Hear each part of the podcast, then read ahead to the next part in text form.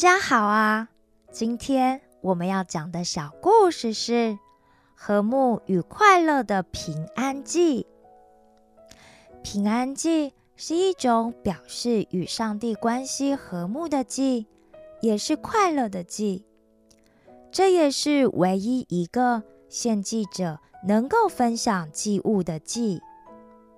一个人如果想向上帝表达感激，并且渴望能够与上帝有相交，也就是与上帝建立关系的话，那么就可以透过向上帝献上平安祭来表达这样的心意。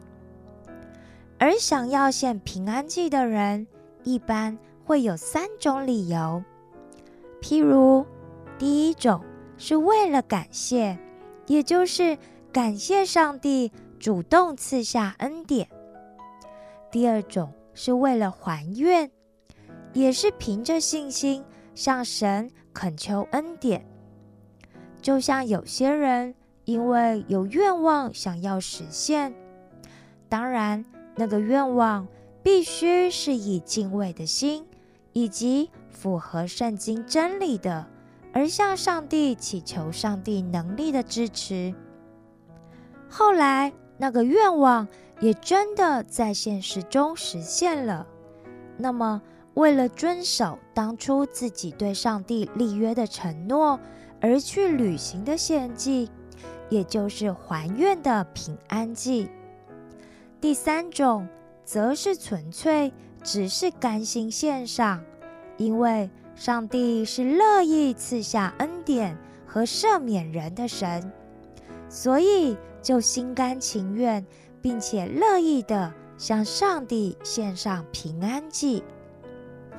想向上帝献上平安祭的时候，每个人可以依据自己的经济状况来准备祭物，而平安祭所要准备的祭物有家畜。也有饼，要准备的家畜必须是没有残疾，也就是长得最健康、最强壮，也是最漂亮、品质最好的公牛或母牛，或者是羊羔，或者是山羊一只。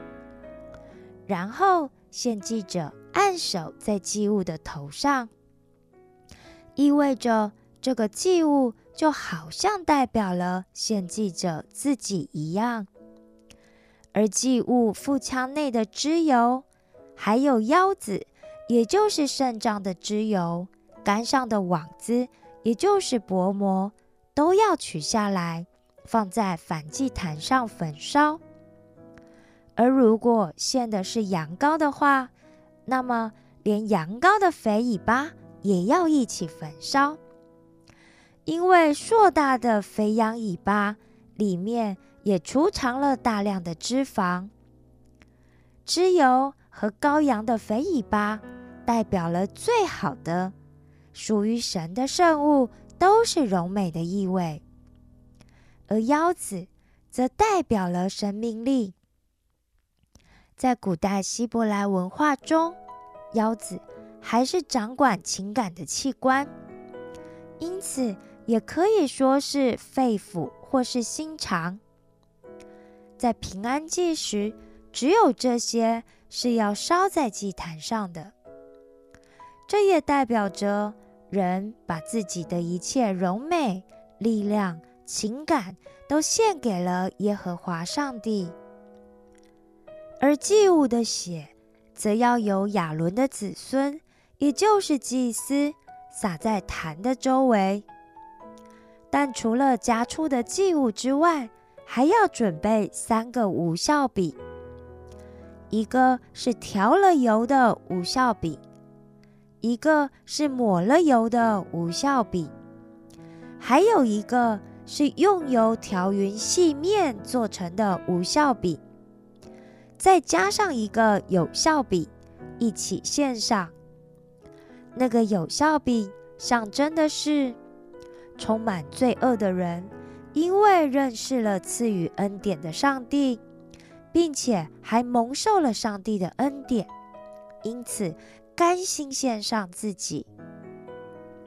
平安祭是古代以色列人最普遍的一种献祭。当时他们主要的食物是用大麦、小麦、小米或者粗麦这一类的谷物所制成的饮食。平常可以吃到肉的情况并不多，因此平安祭几乎可以算是他们唯一吃到肉的机会。平安祭需要由献祭者亲手献上所带来的祭物，祭物会分成三份，最好的那一部分就是代表祭物柔美的脂油。和代表祭物生命的血是要归给上帝的，所以上帝也吩咐以色列人，脂油和血都不可以吃。而另一份则是先献给耶和华上帝后，再归给负责献祭的祭司。祭司可以得到一个代表举祭的饼，祭物的胸和右后腿。另一份则是归给献祭者。如果为感谢而献上的平安祭，因为要表明上帝的恩典，经常都是新的，所以要在当天就要全部吃完，一点都不可以留到早晨。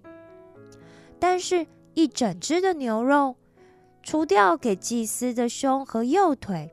剩下的部分仍然是非常的多，就算那个献祭的人和全家人都一起吃，通常也不可能在一天就吃完整个祭牲。因此，他必须要邀请其他的人一起来吃这平安祭牲的肉。所以，只要是洁净的人，他就可以欢迎他一起来享用这个祭物。好让其他人也能享受到上帝白白的恩典。但如果是为了还愿或者甘心献上的平安祭的话，所剩下的祭牲则到了第二天还可以吃。但是到了第三天，因为祭肉也会开始腐坏，所以第三天就不可以再吃。必须要用火烧掉剩下的部分。虽然平安祭是献给耶和华食物的火祭，但其实耶和华上帝是不需要吃食物为生的。他只是透过这样的方式，象征和百姓们一起分享宴席。这个宴席的主人是耶和华上帝。让献祭者和祭司不仅可以在上帝的家中吃喝，并且也在愉快的气氛中彼此分享。平安祭通常是在完全献上上帝的反祭之后献上的。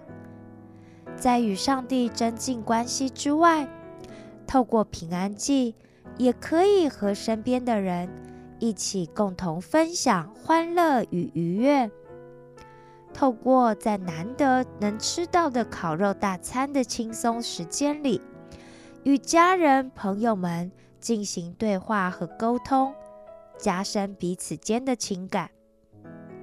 平安祭是所有祭祀中最能反映，也是最能表现献祭者的喜悦和快乐的一种了。